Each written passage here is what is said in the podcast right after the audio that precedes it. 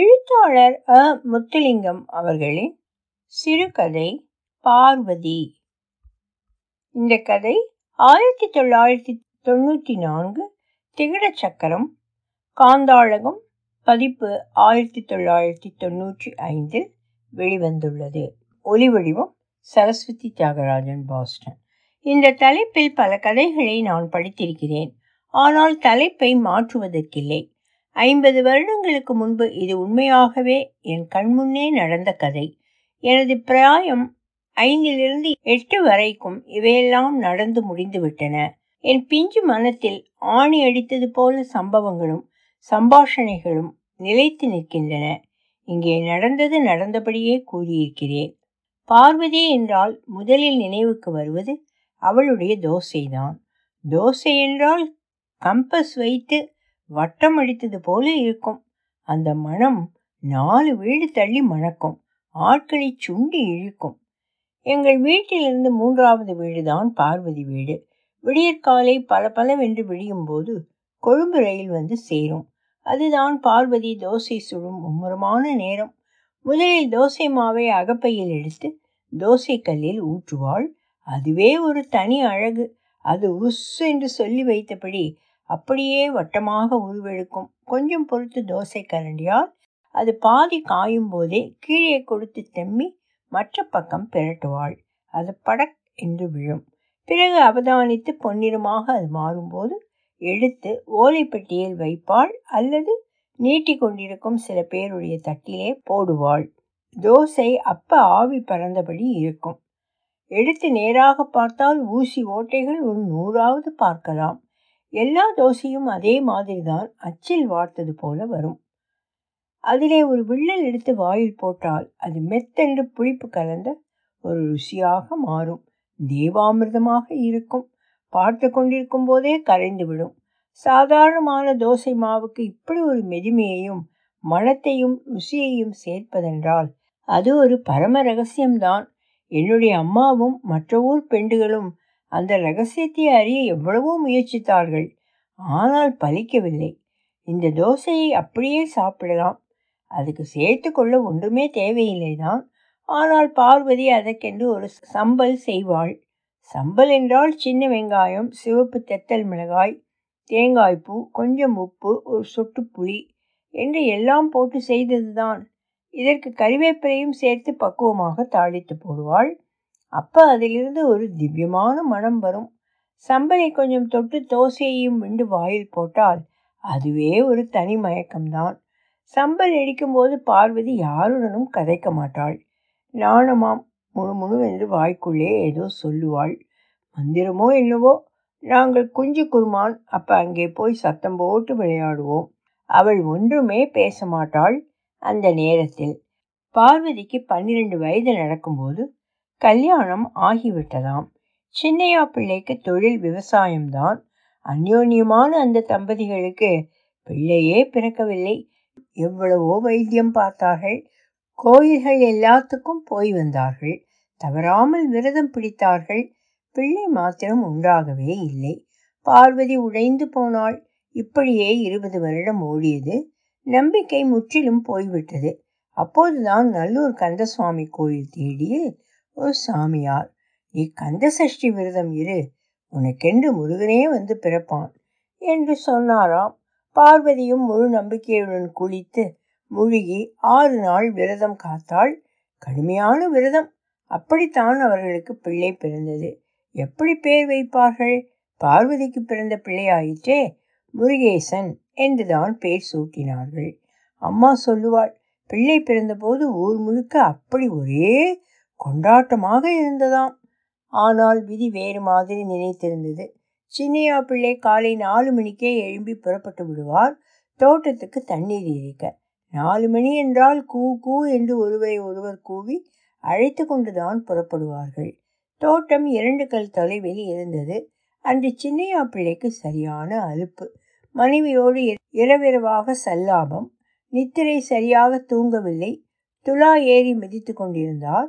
நித்திரை அசதியோ வேறு நினைவோ கால் தவறிவிட்டார்.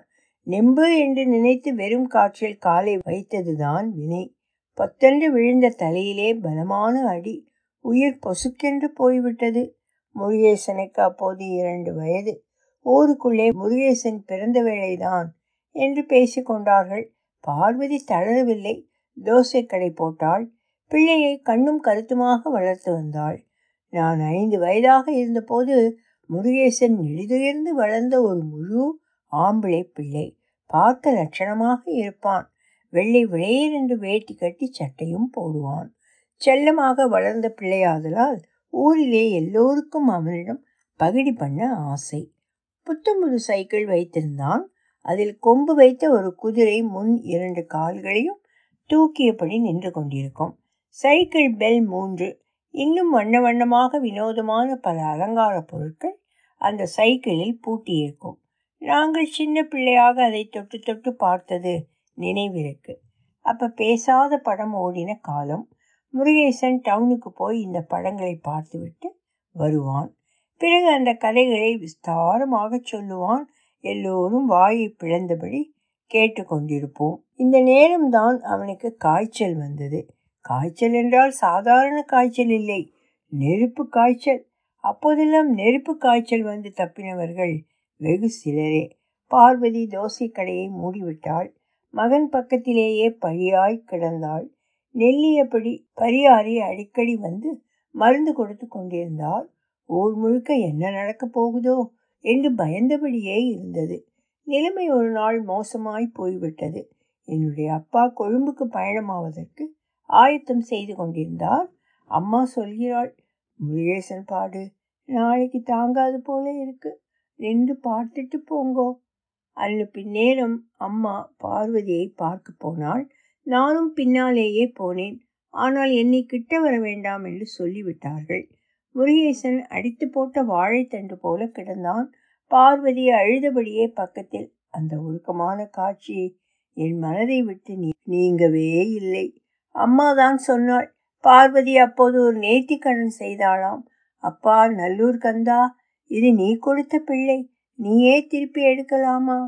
இந்த தத்தில் என் பிள்ளை தப்பினால் நூறு நாளைக்கிடையில் அவன் உன்னுடைய கோயில் வெளிப்பிரகாரத்தை பிற தட்டை அங்க பிரதட்சணம் பண்ணுவான். அப்பா என்னை கைவிட்டு விடாதே. எல்லோரும் அதிசயிக்கும்படி முருகேசன் தப்பி பிழைத்து விட்டான். பார்வதிக்கு சந்தோஷம். மறுபடியும் ஒரு குமரி பெண்ணாகவே காட்சியளித்தாள். அப்படியான ஒரு குதூகலத்தை ஒரு பெண்ணிடம் மிகவும் ரகசியமான நேரங்களிலேதான் காண முடியும். நல்லூர் கந்தனுக்கு கைத்த கெடுவோ நூறு நாட்கள் தான் அப்ப பங்குனி மாதம் கொளுத்தும் வெயில் நல்லூர் வெளிப்பிரகாரத்தை பிறதட்டை பண்ணுவதென்றால் லேசுப்பட்ட காரியமா? ஆனாலும் முருகப்பெருமானோடு விளையாட முடியுமா? முருகேசனுக்கு உடம்பு முற்றிலும் தேரவில்லை. காய்ச்சல் களை இன்னும் இருந்தது. நெருப்பு காய்ச்சல் அவனை உலுக்கி எடுத்து விட்டது. பார்வதி அடி அழித்தபடி முன்னுக்கு போக முருகேசன் பின்னால் பிறதட்டை செய்தபடியே வருகிறான். சில பந்து சனங்களும் அவர்கள் பின்னால் போகிறார்கள். சிலர் தண்ணீர் தெளித்தபடி சிலர் வேப்பம் கொத்தை வீசியபடி. உள்வீதி என்றாலும் பரவாயில்லை இது வெளி வீதி. முருகேசனோ சொகுசாக வளர்ந்த பிள்ளை முந்தி பிந்தி பிரதட்டை செய்த பழக்கமும் இல்லை. மேற்கு வீதியில் வந்தபோதே அவனுக்கு மேல் மூச்சு கீழ் மூச்சு வாங்கியது. இனசனம் எல்லோரும் அவனுக்கு அரோகரா சொல்லி உற்சாகம் ஊட்டினார்கள். வடக்கு வீதியும் வந்துவிட்டது. அவனுக்கு இதற்கு மேல் தாக்கு பிடிக்க இயலவில்லை. எழுந்து விட்டான். ஒரு கரித்துண்டை எடுத்து கோயில் சுவரிலே கோடு போட்டு விட்டு சொன்னான். ஆச்சி இனி எனக்கு தாங்காது. மிச்சத்தை வந்து நாளைக்கு முடிக்கிறேன் என்று விட்டு போய்விட்டான். பார்வதி திகைத்து போனாள். என்றாலும் மீதி தூரத்தை அவளே அடி அழித்து முடித்துவிட்டு வீட்டுக்கு வந்து சேர்ந்தாள். அடுத்த நாள் ஊர் முழுக்க இதே பேச்சு தான் சும்மா சும்மா முருகேசனை பகடி பண்ணியவர்களுக்கு இது நல்ல சாட்டாக போய்விட்டது. அவனால் தலை நிமிர்த்தவே முடியவில்லை. குழந்தைகள் கூட அவன் முகத்துக்கு நேரே கேலி பண்ண தொடங்கிவிட்டார்கள். நமச்சிவாயம் பிள்ளைதான் கேட்டார். நக்கலாக பேசுவதில் எங்கள் ஊரில் டிகிரி வாங்கியவர். என்ன முருகேசா கறிக்கோடு போட்டியாமே கோயில் சுவரில். ராத்திரி பெய்த பனியில் எல்லாம் நனைஞ்சு போச்சாமே. அப்போ நாளைக்கு எங்கேயிலிருந்து தொடங்க போறாய்? எல்லோரும் கெக்கே கெக்கே என்று சிரித்தார்கள். முருகேசனுக்கு முகமெல்லாம் சிவந்து விட்டது. விசுக்கென்று போய்விட்டான். இப்படியாகத்தான் முருகேசனுக்கும் நமச்சிவாயம் பிள்ளைக்கும் ஒரு சின்ன பகைமை வித்து முளைவிட்டது. அது ஒரு நாள் விஸ்வரூபம் எடுத்ததை நான் என் கண்ணாலேயே பார்த்தேன். முருகேசனுக்கு நல்ல நீண்ட மூக்கு. அவன் முகத்துக்கு அது நல்ல பொருத்தம். ஆனால் மூக்கு துவாரங்களோ பெருசு. அப்படி பெருசு. எல்லோரும் ஒரு சுருட்டு கொட்டகைக்குள் இருந்து சுருட்டு சுருட்டி கொண்டிருக்கிறார்கள். முருகேசனுடைய வெள்ளை வெளியர் என்ற வேட்டி கொடியில் தொங்கிக் கொண்டிருக்கிறது. அவன் மாற்று வேட்டி கட்டிக்கொண்டு வேலையிலே கண்ணாய் இருக்கிறான். அப்ப இலிப்பை பூ காலம் கமகமவென்று வாசம். ஒரு காற்று சுழன்று வீசியது. தூசோ தும்போ தெரியவில்லை. முருகேசன் அச்சு என்று தன் பலம் எல்லாத்தையும் பிரயோகித்து ஒரு தும்மல் தும்மினான். அது ஒரு அதிர வைக்கும் பயங்கரமான தும்மல். தொங்கலில் இருந்த நமச்சிவாயம் பிள்ளைதான் கேட்டார். என்ன முருகேசன்? மூக்குக்குள்ள ஆனை புந்துட்டுதோ அவ்வளவுதான். முருகேசன் ருத்ரனாகவே மாறிவிட்டான். பட்டார் என்று எழும்பினான். ரீல் கட்டையை நமச்சிவாயம் பிள்ளையை நோக்கி வீசி எறிந்தான். அவனுடைய வெள்ளை வேட்டியை கூட எடுக்கவில்லை. ஒரே மூச்சில் சைக்கிளில் பாய்ந்து ஏறி போய்விட்டான். அதுக்கு பிறகு அவனை யாருமே பார்க்கவில்லை. பார்வதி பதறிவிட்டாள். வீடு வீடாய் போய் தேடினாள். போவோர் வருவோர் எல்லோரிடமும் விசாரித்தாள். பொலபொலவென்று கண்ணீர் விட்டு அழுதாள். கடைசியாக நமச்சிவாயம் பிள்ளை வீட்டு வாசலுக்கே சென்று மண்ணை வாரி வாரி கொட்டி தட்டினாள். கிராமங்களிலே மண்ணை வாரி கொட்டி திட்டுவது எல்லாம் சாதாரணமான காரியமில்லை. கடைசி கட்டத்தில் தான் கிளைமேக்ஸ் ஆனால் முருகேசன் போனவன் போனவன் தான் தகவலே இல்லை. கொஞ்ச நாள் ஊர்மு பக்கம் மௌனமாக இருந்தது போல் பட்டது. எல்லோருக்கும் உள்ளுக்குள் ஒரு குற்ற உணர்வு கடைசியாக ஒரு நாள் ஒரு தபால் அட்டை வந்தது. பார்வதிக்கு படிக்க தெரியாது. அம்மா தான் வாசித்து காட்டினாள். முருகேசன் குருநாகலியில் சுருட்டு கடையில் வேலை செய்கிறானாம். எடுபிடி வேலை கவலைப்பட வேண்டாம் என்று எழுதியிருந்தான். பார்வதிக்கு ஒரு பக்கம் நிம்மதி என்றாலும் ஒரே மகன் தன்னை இப்படி விட்டு விட்டு போய்விட்டானே என்ற ஏக்கம். அதற்கு பிறகு பார்வதி பார்வதியாகவே இல்லை. எப்பவும் அவள் முகத்தில் வேதனைதான் குடியிருக்கும். என் மகன் என்ற கடைசி காலத்தில் வருவானோ? என்று கவலைப்படுவாள். ஒவ்வொரு நாளும் அம்மாவிடம் வந்து ஒரு பாட்டம் அழுது விட்டு போவது அவளுக்கு வழக்கமாகி விட்டது. கடிதத்திற்கு மேல் கடிதம் போட்டபடியே இருந்தாள் பார்வதி. ஒரு பதிலும் இல்லை. பார்வதிக்காக பல பேரும் கடிதம் எழுதினார்கள். ஒருமுறை வாத்தியார் எழுதினார். இன்னொரு முறை அம்மா எழுதினாள். ஒரு நாள் சங்கக்கடை சுப்பிரமணியம் கடைசியில் நமச்சிவாயம் பிள்ளை கூட எழுதினார். அவர் தன் பங்காகவும் ஒரு வரி சேர்த்திருந்தார். அது பார்வதிக்கு தெரியாது. நான் ஏதோ ஒரு பகடிக்காகத்தான் அப்படி சொல்லிவிட்டேன். இதை பெருசுபடுத்தாதே. தயவு செய்து வந்துவிடு. உன் அம்மாவை பார்க்க பெரிய பாவமாக இருக்கிறது என்று முருகேசன் வரவே இல்லை மூன்று வருடம் ஓடிவிட்டது. அப்ப எனக்கு வயது எட்டு. எல்லோரும் முருகேசனை மறந்து விட்டார்கள் என்றுதான் சொல்ல வேண்டும். பார்வதி அவள் தாயல்லவா? மறப்பாளா? ஒவ்வொரு நாள் காலையும் ஆறு மணிக்கு கொழும்பு ரயில் கொக்குவில் ஸ்டேஷனில் வந்து நிற்கும் சத்தம் எங்கள் வீடு வரைக்கும் கேட்கும். பார்வதி வாசலிலே வந்து பழி கிடப்பாள். ரயிலிலே இருந்து இறங்கியவர்கள் எங்கள் ஒழுங்கைக்கு வந்து சேர பத்து நிமிடமாவது பிடிக்கும். இவள் தலையில் கை வைத்து பார்த்தபடியே நிற்பாள். யாராவது சூட்கேஸுடன் தூரத்தில் வந்தால் ஒரு கணம் திடுக்கிட்டு சிறிது தூரம் ஓடி வந்து பார்ப்பாள். பிறகு ஆளடையாளம் தெரிந்தவுடன் விரக்தியுடன் திரும்பி போய்விடுவாள். ஒரு நாள் பின்னேரம் வழக்கம் போல் பார்வதி அழுதபடியே வந்தாள். அன்றைக்கு அம்மாவிடம் போகவில்லை அப்பாவிடம்தான். நேரே போனாள் அவள் சொன்னாள். முருகேசன் உங்களோட சொல்லுக்கு கட்டுப்பட்டவன். நான் எத்தனையோ காகிதம் போட்டு விட்டேன் அவன் திரும்பி கூட பார்க்கவில்லை. எனக்கு வயத்த கலக்குது. என்ற பிள்ளையை பார்க்காமல் செத்து விடுவேனோ என்று பயமா இருக்கு. அதற்கு அப்பா பதிலே கூறவில்லை. மாறாக பெட்டியிலிருந்து ஒரு போஸ்ட் கார்டை எடுத்து எழுதினார். வேறு ஒன்றும் இல்லை. ஒரு பாடலை தான் எழுதினார். திகதியோ எழுதியவர் பெயரோ இல்லை. எல்லோருக்கும் தெரிந்த ஒரு பாடல் தான் அது. வற்றாத பொய்கை வளநாடு தந்து மலைமேல் இருந்த குமரா உற்றார் எனக்கு ஒரு பேரும் இல்லை.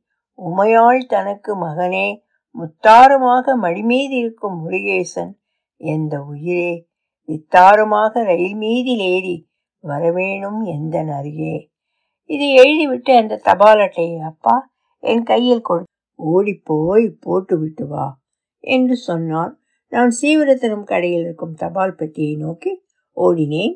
அந்த பாடலில் மயில் மீது என்று வருமிடத்தில் அப்பா ரயில் மீது என்று மாற்றி எழுதியிருந்தார். மற்றபடி பாடல் ஒரிஜினல் பாடலாகத்தான் இருந்தது. ஐம்பது வருடத்திற்கு முன்பு ஒரு முறை மட்டும் படித்த இந்த பாடலை நினைவில் வைத்து இங்கே கூறியிருக்கிறேன். இதில் பிழை இருந்தால் அது என்னுடையதுதான். மன்னிக்கவும். இந்த கார்டு போட்டு நாலு நாள் ஓடிவிட்டது. ஐந்தாம் நாள் காலை நாங்கள் எங்கள் வீட்டு ஒழுங்கை புழுதியில் விளையாடியபடி இருக்கிறோம். கொழும்பு ரயில் வந்து போகும் சத்தம். பிறகு ஒரு பத்து நிமிடம் கழித்து தூரத்தில் ஒருவர் நடந்து வருகிறார். உயர்ந்த உருவம் கையிலே சூட்கேஸ் வெள்ளை வெள்ளையர் என்று வேட்டி. முருகேசன் தான். முதலில் பார்த்தது பூரணி தான். அவளோ குமரி பெண் படலைக்கு அந்த பக்கம் வர இயலாது. இருந்தும் பார்த்து விட்டாள். ஆண் சம்பந்தப்பட்ட விஷயங்களே பெண்களின் கண்களுக்கு வேகம் அதிகம்தான். குஞ்சு குருமான் எல்லாம் முருகேசன் வந்துட்டார் முருகேசன் வந்துட்டார் என்று கூவியபடியே ஒழுங்கையை நிறைத்து விட்டார்கள். இந்த காட்சிதான் என் மனசில் ஐம்பது வருடமாக அழியாமல் இருக்கிறது. பார்வதி வெளியே வந்து நிற்கிறாள். கையை இடுப்பில் ஊன்றியபடி உற்று பார்க்கிறாள். நாலடி முன்னுக்கு வந்து இன்னொரு முறை பார்க்கிறாள். கைகால்கள் எல்லாம் இப்ப தள்ளாடுது.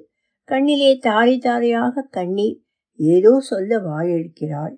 ஒன்றும் வரவில்லை. நாக்கு தள தளக்குது. நிற்கக்கூட முடியவில்லை. முருகேசன் சூட்கேஸை பொத்தென்று போட்டுவிட்டு ஓடி வந்து தாயை கட்டிப்பிடிக்கிறான். என்ற பிள்ளை என்ற பிள்ளை என்று பார்வதி மகனை கட்டி கொள்கிறாள் தடவி தடவி பார்க்கிறாள் முத்தமிடுகிறாள் தலையை கோதுகிறாள். பிறகு இன்னொரு முறை தடவி விடுகிறாள். மீண்டும் முத்தமிடுகிறாள். ஒரு நூறு பேர் சேர்ந்து விட்டார்கள். இந்த காட்சி நீண்டு கொண்டே போகிறது. தாயும் மகனும் குடிசைக்குள்ளே போனதும் ஆரோ சூட்கேஸை உள்ளே கொண்டு வந்து வைக்கிறார்கள். அடுத்த ஒரு கிழமை பார்வதி நிலத்திலே நடக்கவில்லை. ஆகாயத்தில் தான் உலாவினாள். பிறகு பயம் பிடித்து கொண்டது அவளுக்கு. முருகேசன் தன்னை விட்டு திரும்பி போய்விடுவானோ என்று. ஆனால் நல்லூர் கந்தன் அதற்கும் ஒரு வழி வகுத்திருந்தார். எங்களுக்குத்தான் அது அப்ப தெரியவில்லை. பார்வதி ஒரு நாள் படித்தபடி நித்திரையிலேயே போய்விட்டாள். எங்கள் ஊர் முழுக்க இதே கதைதான். செத்த வீடு மிக விமர்சையாக நடந்து முடிந்தது. நாலாம் நாள் காரியங்கள் எல்லாம் நிறைவேறியவுடன் முருகேசன் மீண்டும் ரயிலேறி விட்டான். ஒலி வடிவம் சரஸ்வதி தியாகராஜன் பாஸ்டன்.